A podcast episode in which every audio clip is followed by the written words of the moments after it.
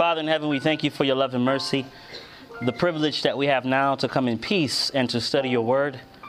I ask now for the gift of your Holy Spirit in greater measure than we had it in the last session, that you take these truths and you drive them deep into our hearts.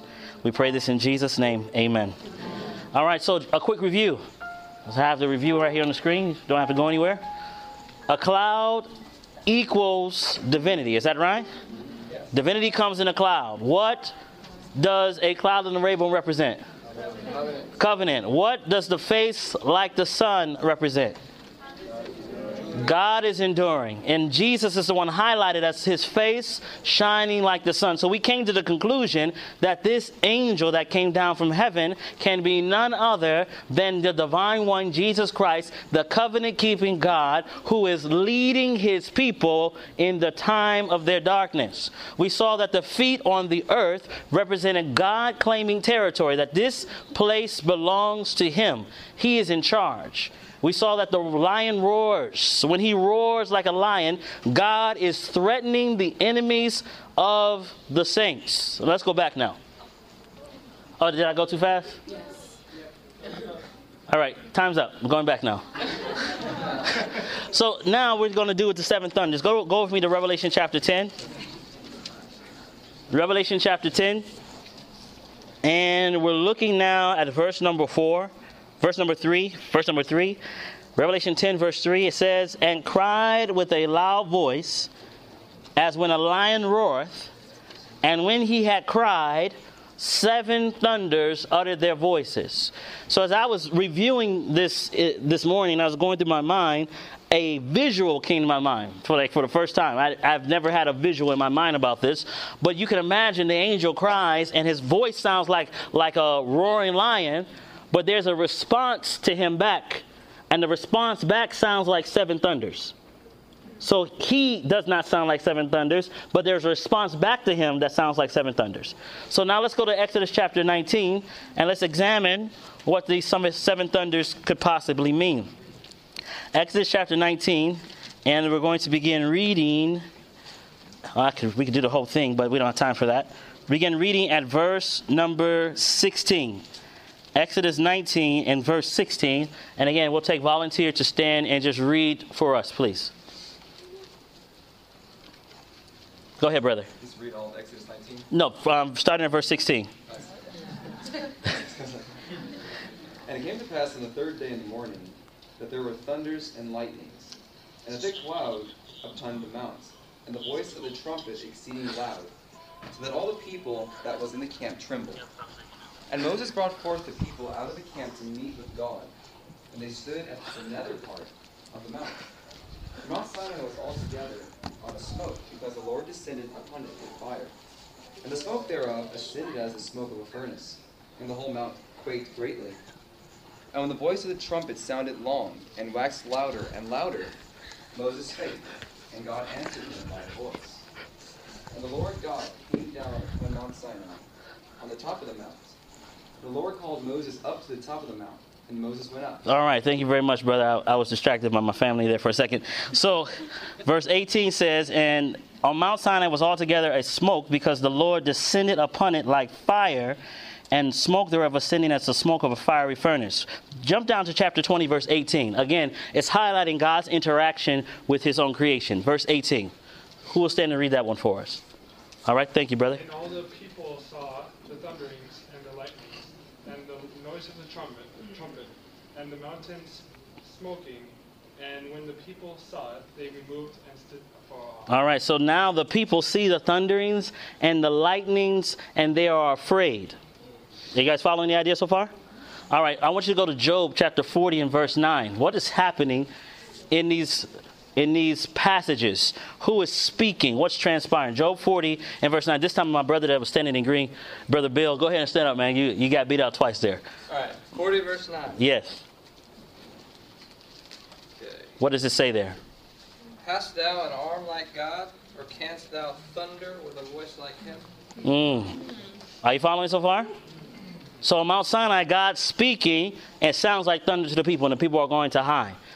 And now the book of Job is highlighting that God's voice sounds like thunder. Go to Psalms 18, verse 3. Psalms 18, verse 3. Someone else stand and read for us. Psalms 18 and verse 3. Verse 13. 13, yes, 18, 13. The Lord also thundered in the heavens, and the highest gave his voice, hail and stones and coals of fire. Uh, all right. So the Lord thundered in heaven. The Lord spoke his, his voice. Voice of the Lord sounding like thunder. Psalms 29, verse 3. Psalms 29, verse 3. It is the voice of the Lord is over the waters. The God of glory thunders. The Lord There it is again. The Lord is thundering.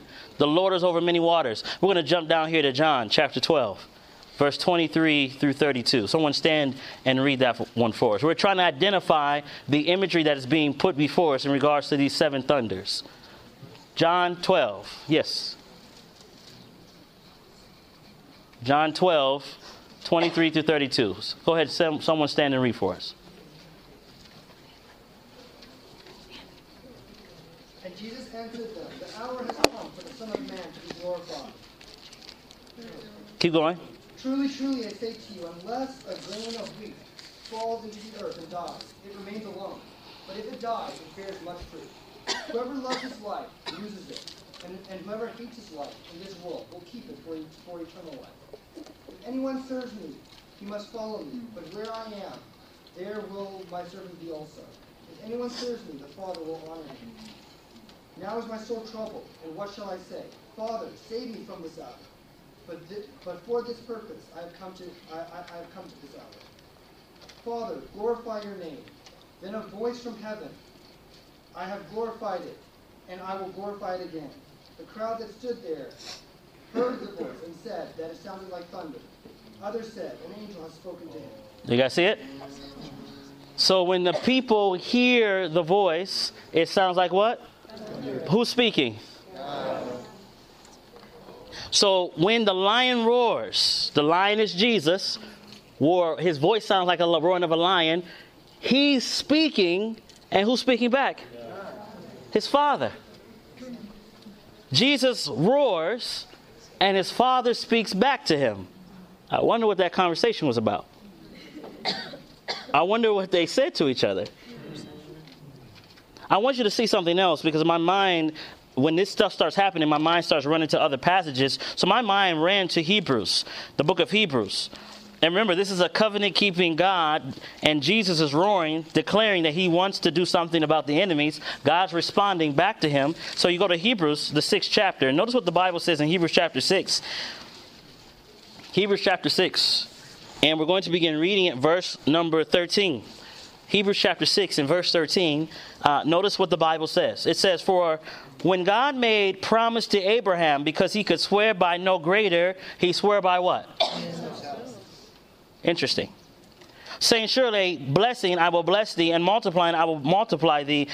And so after he had patiently endured, he obtained the promise, for verily, for men verily swear by the greater, and an oath for confirmation is to them an end of all strife, wherein God, willing more abundantly to show unto the heirs of promise the immutability of his counsel, confirmed it by a what? Interesting. So here's an angel who's really Jesus lifting up his hands to heaven, and he roars like a lion, and God speaks back to him. A covenant keeping God, and Jesus is declaring something. He's declaring something. When the father and son talk back to each other, there is no small matter going on here. Notice what else the Bible talks about here. Go back to Revelation chapter 10.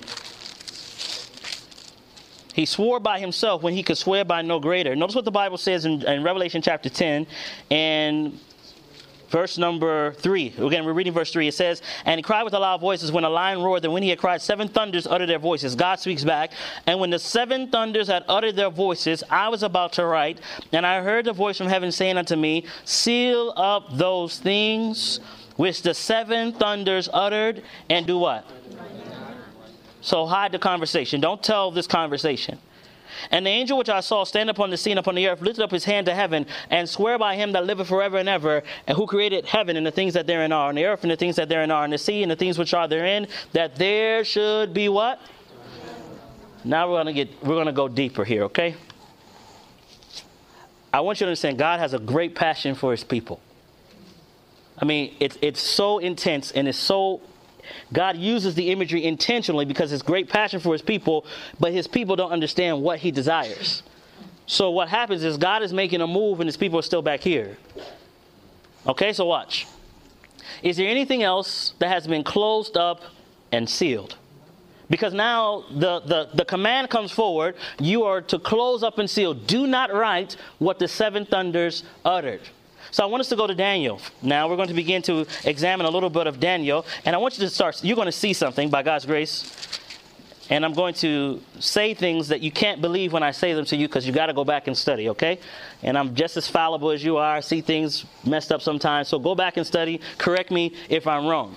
In Daniel chapter 12, and we're going to begin reading. And I said verse 9, but let's start at verse 5 just for a little context, okay? And you tell me if you see anything familiar. In Daniel 12, verse 5, it says, Then I, Daniel, looked, and behold, there stood other two, the one on this side of the bank of the river, and the other on that side of the bank of the river. And one said to that man clothed in linen, which was upon the waters of the river, How long shall it be to the end of these wonders? And I heard the man clothed in linen, which was upon the waters of the river, when he held up his right hand and his left hand into heaven, and swear by him that lived forever and ever, that it should be for what? Time and what? Times and what? And when he had accom- and when he shall have accomplished to scatter the power of the holy people, all these things shall be finished. So here, let's walk a little bit. So we read in the passage where there's an angel, but this time, or a person or a man standing on water. He's not standing on water and land in this passage. He's just standing on water. And when he's standing on water, he does something very similar to the angel that stood in Revelation chapter 10. He lifts his hands to heaven and he swears. And when God swears, he can't lie. Is that right? He's making a covenant. And he's saying that this, whatever's transpiring, is going to allow to be, a, a, a, there's going to be an allowance of a persecution of God's people for a time, times, and half a time. The question is, how long will this be? Is everybody following the idea? Okay, let's go a little further. Let's go back. I want you to go now to Daniel chapter 8. I think I want to go to Daniel 8. Hold on one second.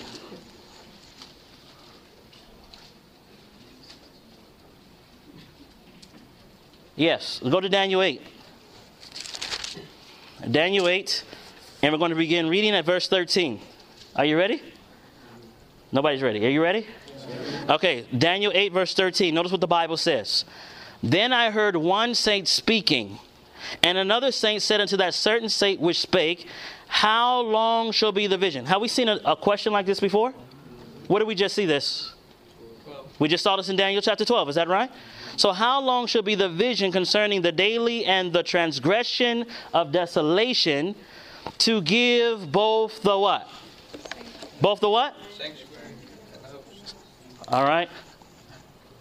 Sanctuary and host.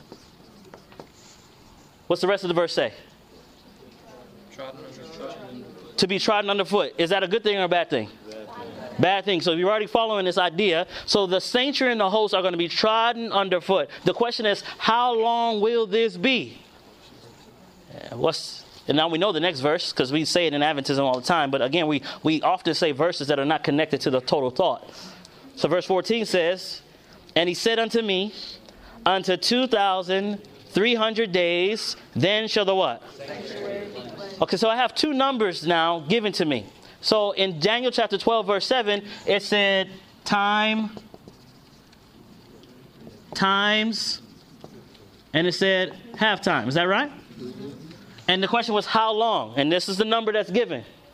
Now I have a similar question asked about the same group of people because it says sanctuary and host here. And then in Daniel 12, 12, verse 7, it says, scatter the power of the holy people. Is that right? So again, the question in regards to who is being persecuted in these verses? Well, that's God's people. Is that right? And now the question is in regards to the time of how long they're going to be persecuted. In Daniel 12, 7, it says time times have a time.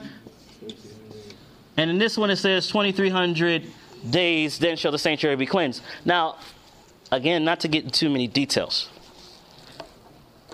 But do you notice that every question that has been asked thus far is connected to time?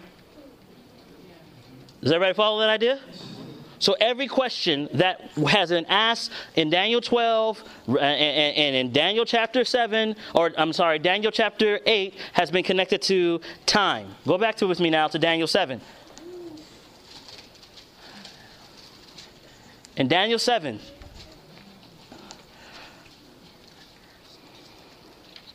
notice what the Bible says in Daniel 7 and verse 25 and you're going to we're going to read through and we're going to see a reaction from Daniel. Notice what the Bible says. It says, "And he shall speak great words against the Most High, and shall wear out the saints in the Most High, and think to change times and laws, and they shall be given into his hand until a time and times and dividing of times. But the judgment shall sit." And shall, they shall take away his dominion to consume and destroy it unto the end. And the kingdom and dominion and the greatness of the kingdom under the whole heaven will shall be given to the people of the saints of the Most High, whose kingdom is an everlasting kingdom, and all dominion shall serve and obey him. Hitherto is the end of the matter. As for me, Daniel, my cogitations. What's that? My cogitations must trouble me, and my conscience changing me, but I kept the matter where? So if you go back and you look at Daniel 7, Daniel is concerned only about one power. It's the one power that's persecuting and prosecuting the people of God. This is the one that he's paying attention to, and he's asking the question, how long? How long? Now I want to pause here for a moment. Um, there is a uh,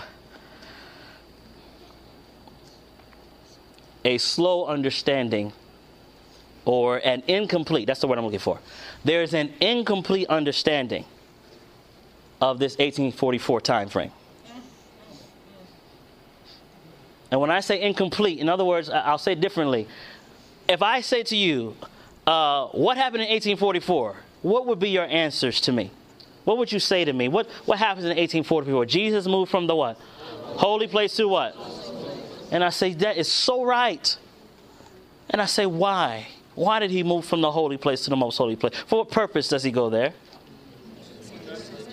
Judgment, you say?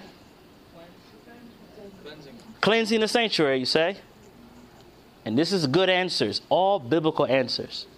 I just want to know do you understand the weight of what you're saying?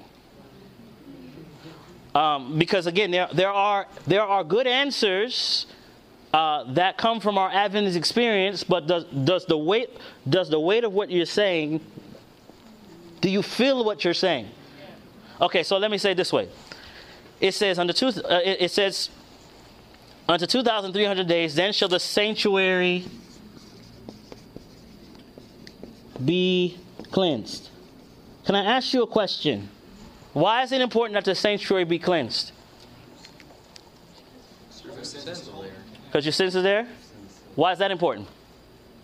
Why is it why is it important that the sins be There can be no separation between Okay. God and man. no separation between God and man? Yes? so that he can come back. Okay, so these are actually very good answers. No separation. He can come back. And so that those who are treading underfoot will get their feet can be removed. Come on now. Now watch this. Watch this. I want you to I'm going to use I'm going to use a Bible story. I'm going to use a Bible story to illustrate the point of why the sanctuary has to be cleansed. In other words, there's no other there's no option but it must be cleansed. And I'm going to use a Bible story. You're going to understand the Bible story. I want to first, before I go to the story, I want you to go to Daniel 7 for a moment, and I want you to look at verse numbers 21. You see verse 21? Please read out loud for me what verse 21 says. What does it say?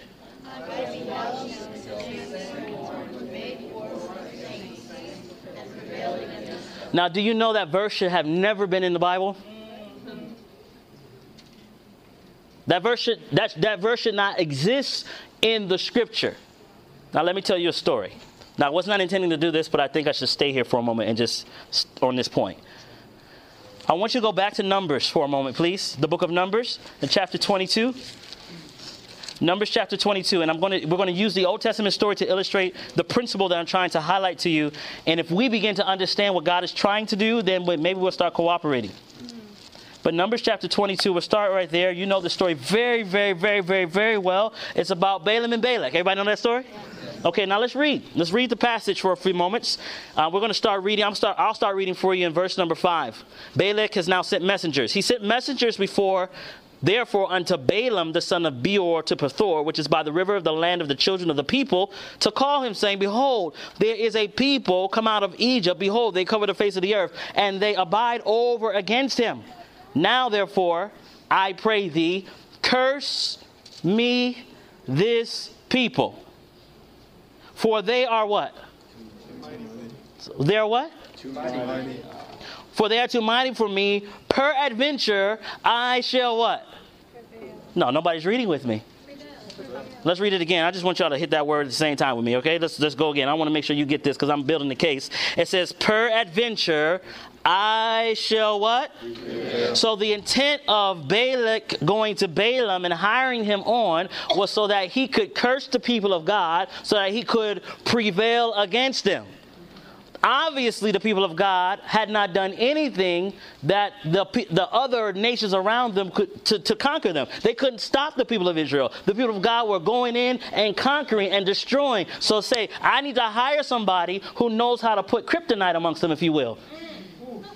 I need to figure out how to weaken them. If I can weaken them, then I can prevail against them. You follow what I'm saying? Because I, again, I told you there is no reason why the people of God should be prevailed against. It's a science. Satan's Satan's slick. This is not even the main talk. I have another talk what I deal with this more thoroughly. But he's weakening the church. He weakens us intentionally. He has a way so that if he can curse us, he can destroy us. Wait a second. Let's go a little further. So we know the story of Balaam. He he he he's a money hungry, um, worldly looking, honor hunger seeking person. But jump down to chapter 23. And we jump right into the, the, the, four, four different prophecies, which are all very powerful if you actually study them all the way through. They're very interesting. But jump down to verse number 16, and we're going to be, be actually, before I get to 16, look at verse 8, chapter 23, verse 8. Again, he's under inspiration of God. God is speaking through him. And notice what the Bible says How shall I curse whom God hath not what? Cursed. Or how shall I defy whom the Lord hath not what? So if there's a power that prevails against the people of God, it's because God is defying his own people. Y'all not hearing me right now. If there's a power that's dominating and treading on the people of God, it's God's intent to let the church know hey, guess what? You're without my presence right now.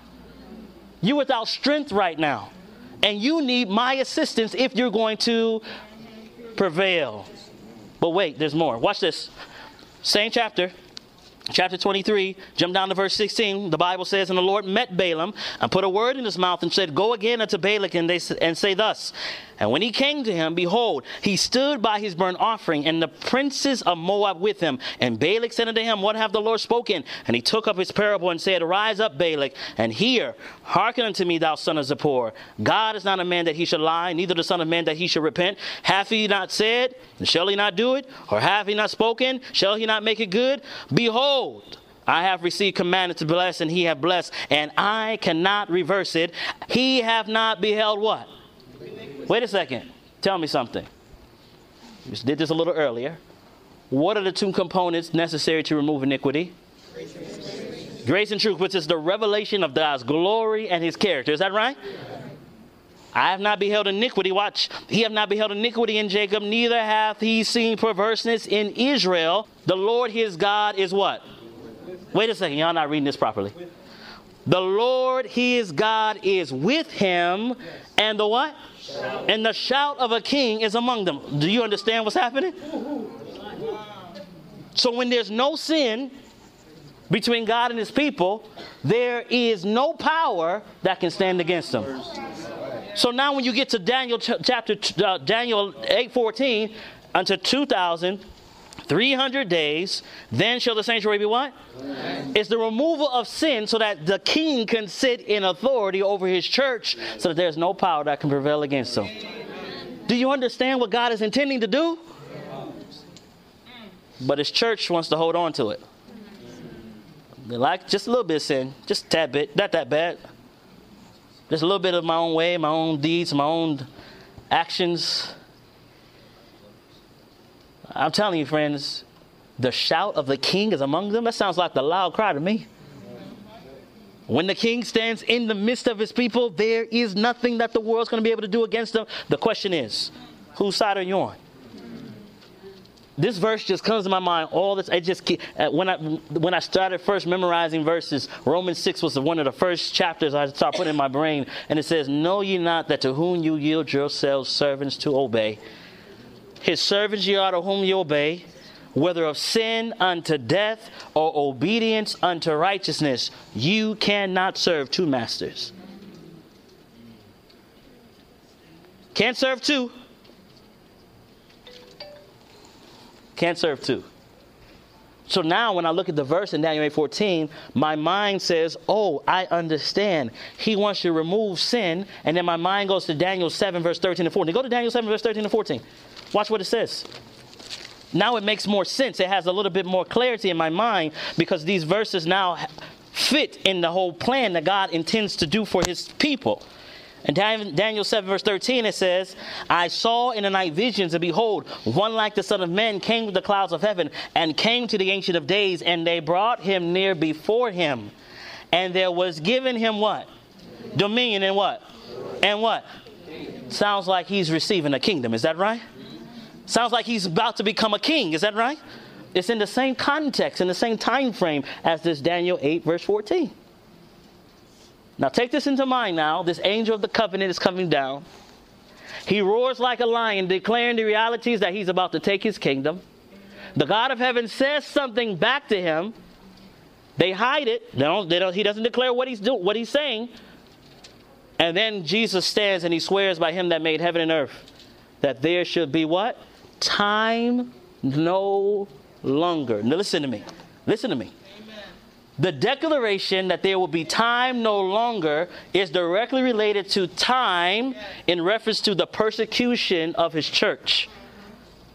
Y'all, did you guys miss that? You missed it. It just went over your head. Did you get it?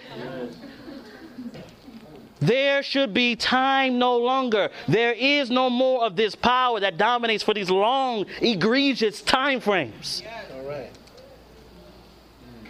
The question is Does the church understand the plan? This is the plan. God said, I'm trying to get an army together. I'm trying to get troops together that understand and fall under the leadership and the kingship of the one that is in heaven right now, receiving a kingdom.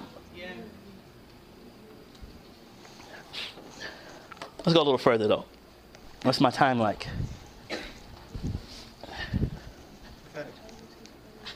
Prophetic time? no. I'm gonna, I'm gonna try to do a literal time because time's no longer. No more of that, right? Let's go to Daniel 12. In Daniel 12,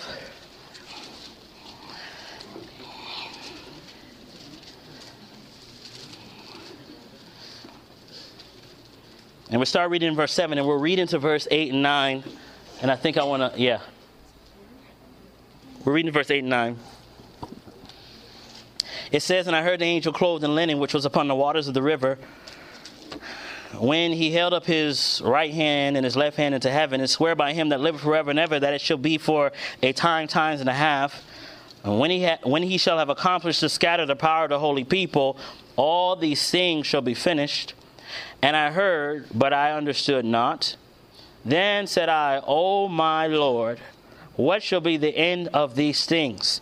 And he said, Go thy way, Daniel, for the words are closed up and sealed till the time of what? So there is a, a, a, biblical example showing us that God has declared something and then hid it. Do you see that? We see that demonstrated here in Daniel 12, and we see it now in Revelation chapter 10 that God has declared something and then intentionally hid it. Now, I'm going to share things with you now. People don't talk about this stuff because they don't, I don't know why. I, I'm just going to share with you what I found from my personal study, okay? It says, when people begin, to, when, do, when do the people begin to understand, based on this verse? When do they begin to understand? At the time of the end. So, based on Daniel 12, 8, and 9, they began to understand around the time of the end. Based on Revelation, Daniel 12, verse 10, who understands? Many shall be purified and made white and tried, but the wicked shall do wickedly, and none of the wicked shall understand. But what?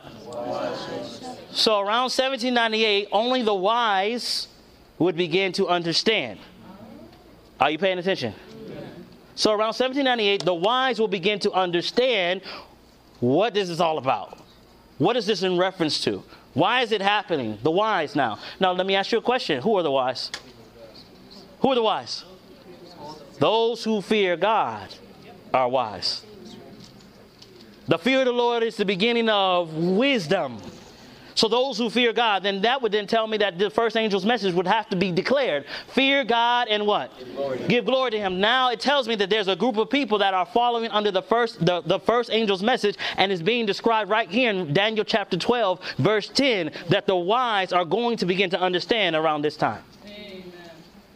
But wait, there's, there's a little more still. Um, we'll pass this. Well, we did that already. We did that already. Okay, so now this is my little chart I made for myself. Again, when you're studying, this is a suggestion that I have. I suggest that you make your own time charts. Even if you think you know them already, just draw them anyway. They, it does something by you drawing it yourself or creating the chart for yourself. You kind of own that thing. You follow what I'm saying? You, so you, you just get your little. I did this on PowerPoint. You know, just get my little arrow thing and doop doop doop and put it together. All right. So I have this picture here. Jesus goes to receive a kingdom. Did that already? Many shall run to and fro, and knowledge shall be increased. Okay, I don't think I want to deal with this. There's a lot. Let me just deal with it for a moment, okay? What I'm going to say to you now is simply information that you can have. I am not trying to make an argument about stuff, okay? You can believe whatever you want to believe in regards to what I'm about to say right now. But this is what I believe, okay? Don't get mad at me. It says, this is talking about Daniel 11, verse 31. It says, when you shall see, when you shall see the abomination of desolation spoken of by Daniel the prophet stand in the holy place, whoso readeth, let him understand. So there's a point in time when there's an abomination, the desolation that's going to stand in the holy place. And if I had time, I will show you what that holy place looked like, but we'll just start here. Daniel 11:31. And arms shall stand on his part, and they shall pollute the sanctuary of what? You know, that's where you get your strength from. Psalms 96, verse 6 tells you that strength and beauty are in the sanctuary. They shall pollute the sanctuary of strength, and shall take away the daily, that where sacrifice is supplied, and shall take away the daily, and they shall place the abomination that maketh desolate. In other words, there's going to be a power that's in the way of the papacy. When that power is removed, and they place this power, this power will sit in the place where it's not supposed to sit in that holy place experience. This is from some historical writings. Um, you can read them here. Hill History, Diplomacy, and International Development of Europe, Volume 1, page 55. Adam's Civilization During the Middle Ages, page 141 to 142, states the following.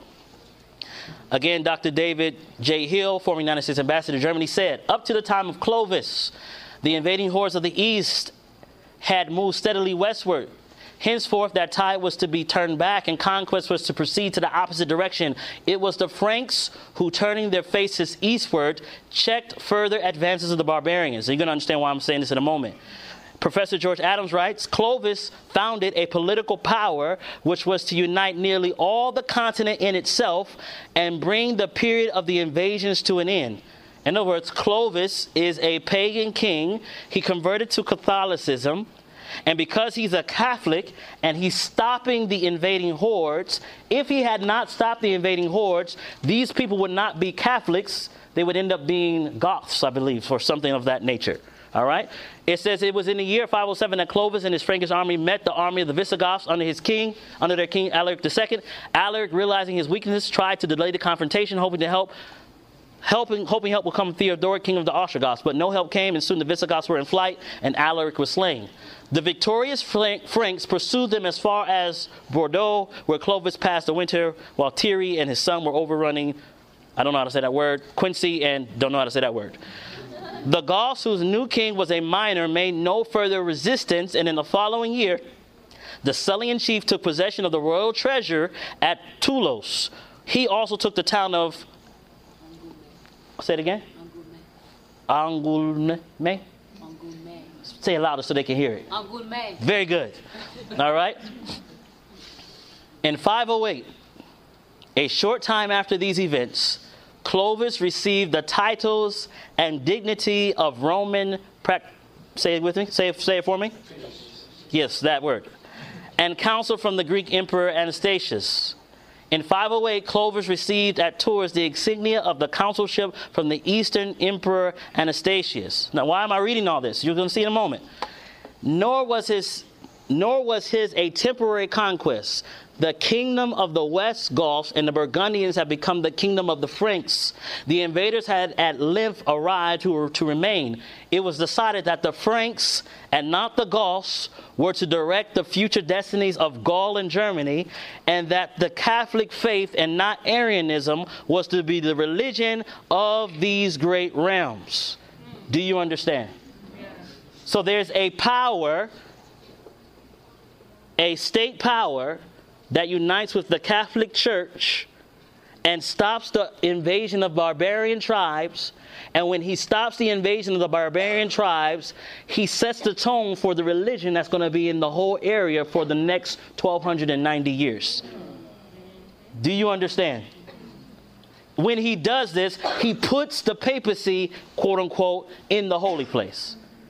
He sets it up in the year 508.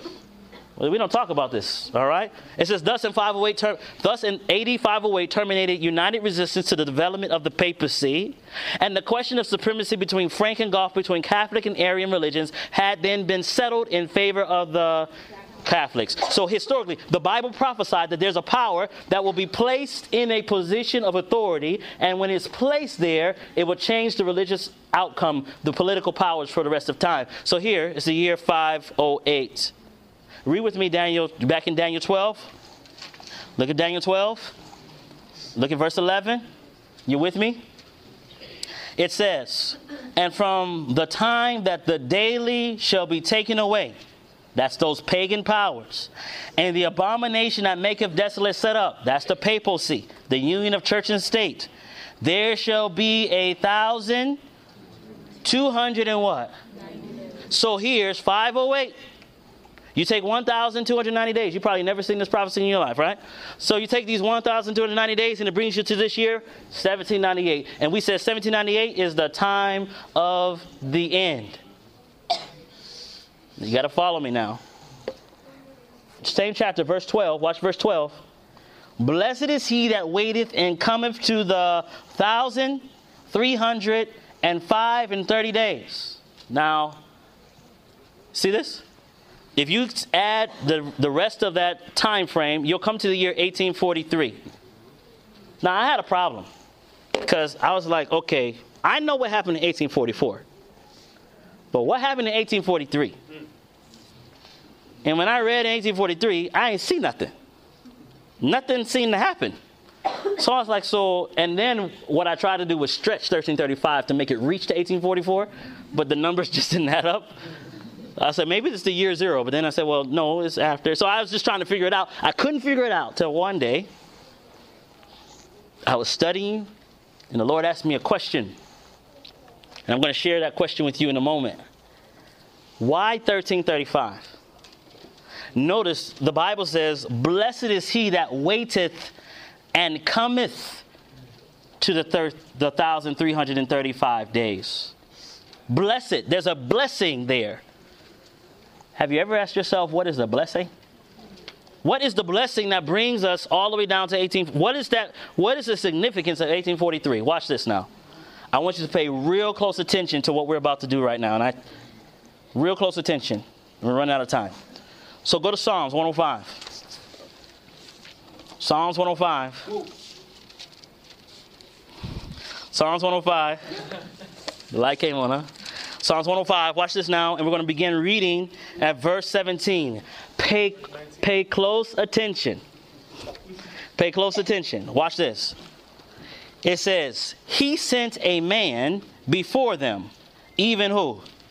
Joseph, who was sold for a servant, whose feet they hurt with fetters.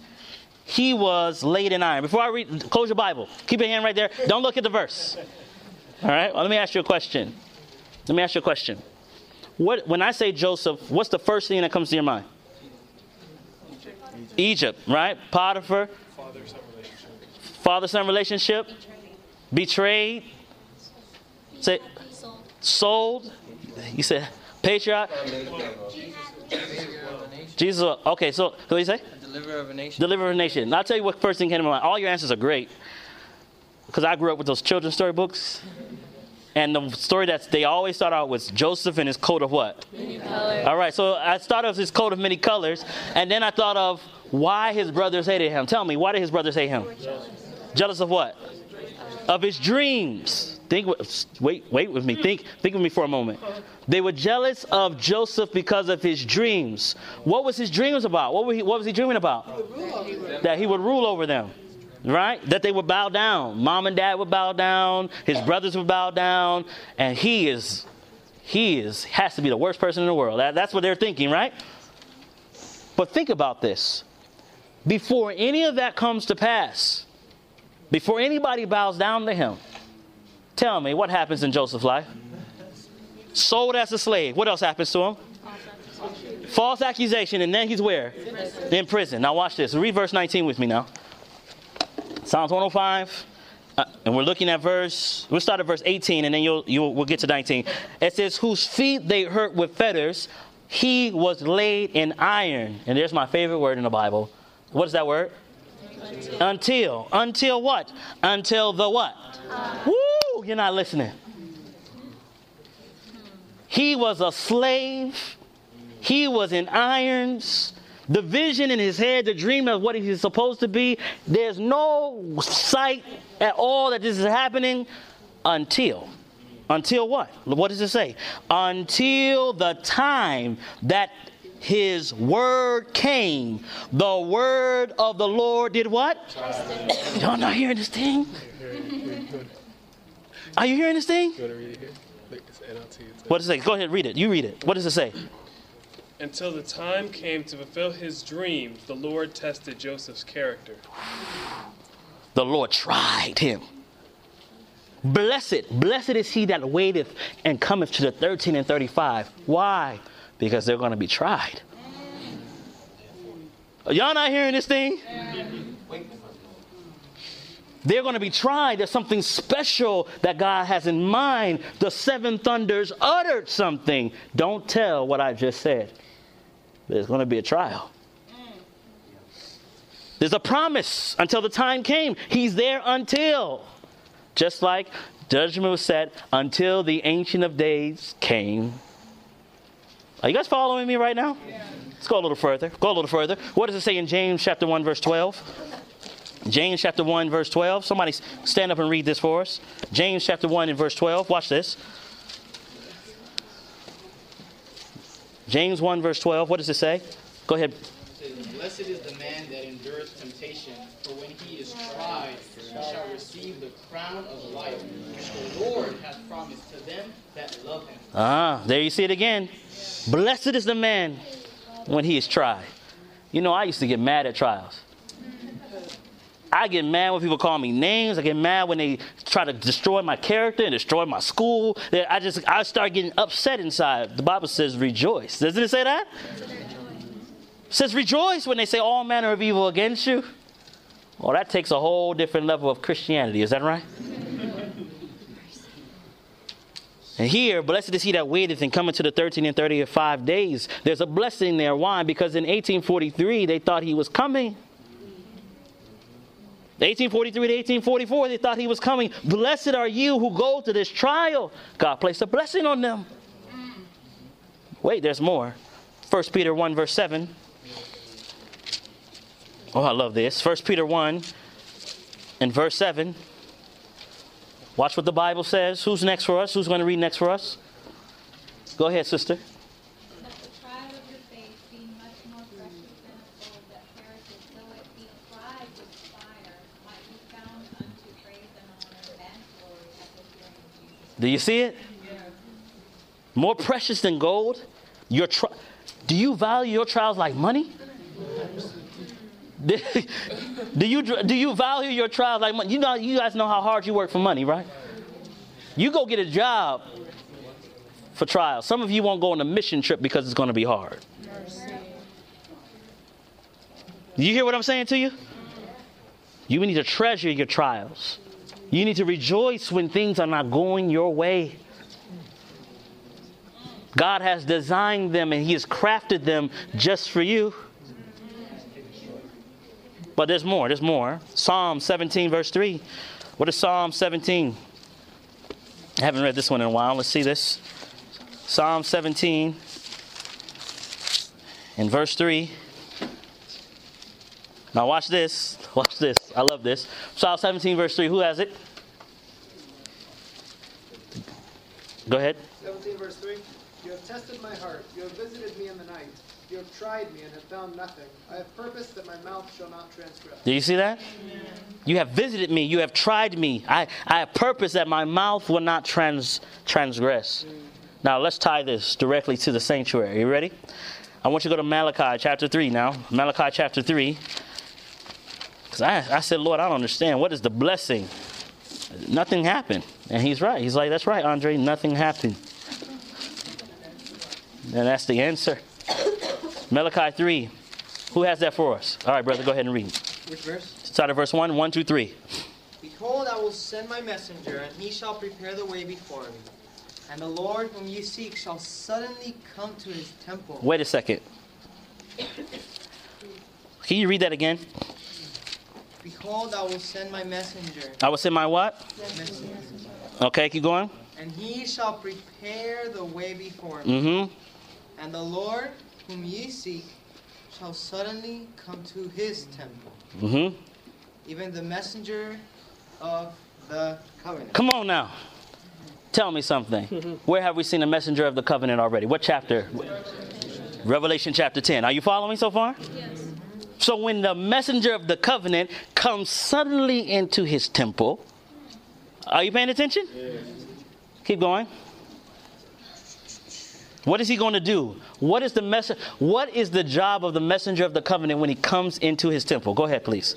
Even the messenger of the covenant whom ye delight in, behold, he shall come, saith the Lord of hosts. But who may abide the day of his coming? Question. Well, where is he coming again, based on the verse? To his temple. Very good. Keep going. And who shall stand when he appears? For he is like a refiner's fire, and like fuller's soap. And he shall sit as a refiner and purifier of silver. And he shall purify the sons of Levi, and purge them as gold and silver, that they may offer unto the Lord an offering in righteousness. Question. So when the messenger of the covenant enters into the temple, are you going to feel good about it? No, you don't naturally feel good about that. You get purged with fire, you ain't happy about that.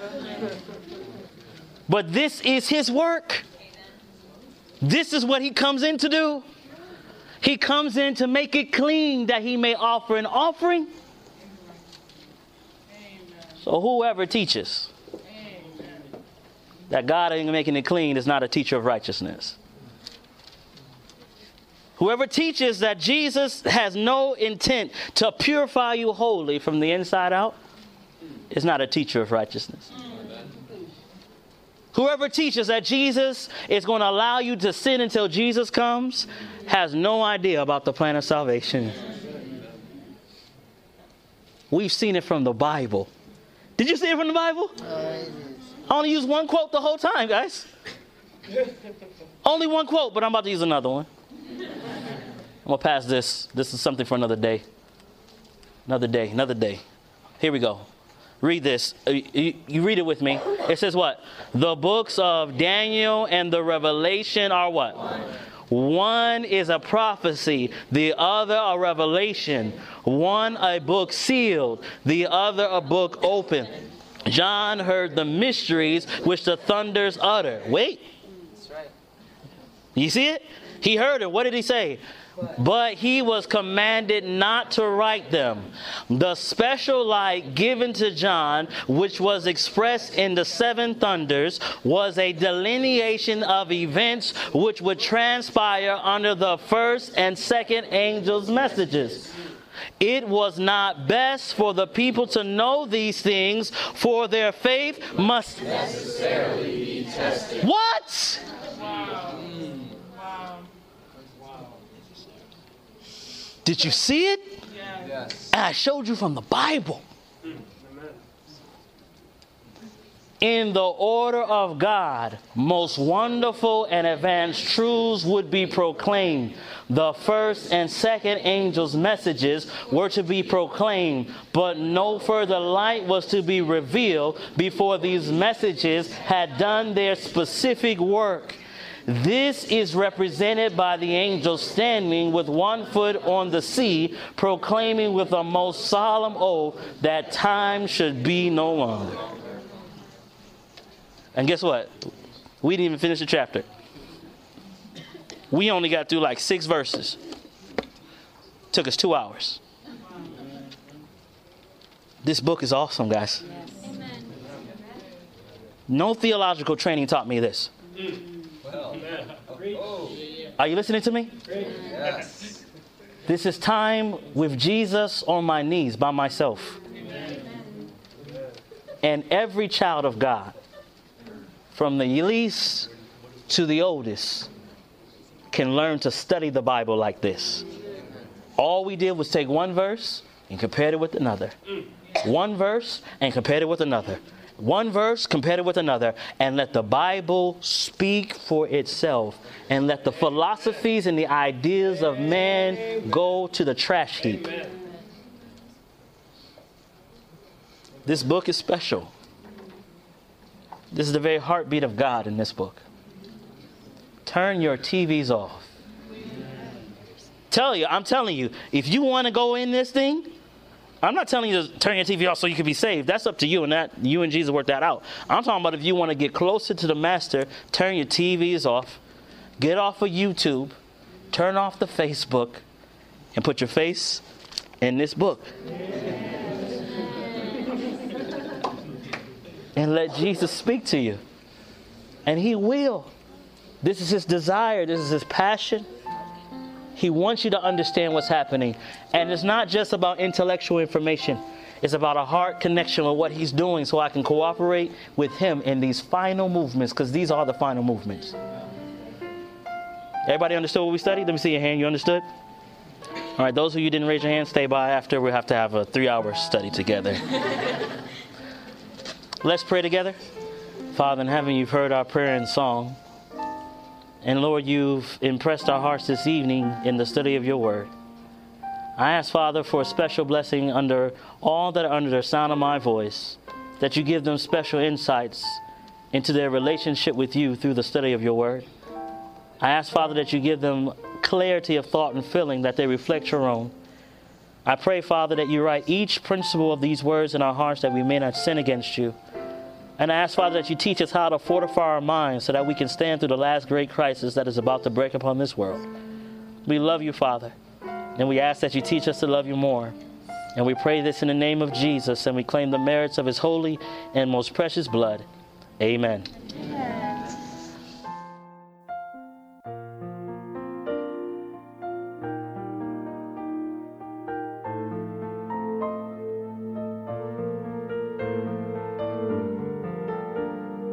This media was brought to you by Audioverse, a website dedicated to spreading God's Word through free sermon audio and much more.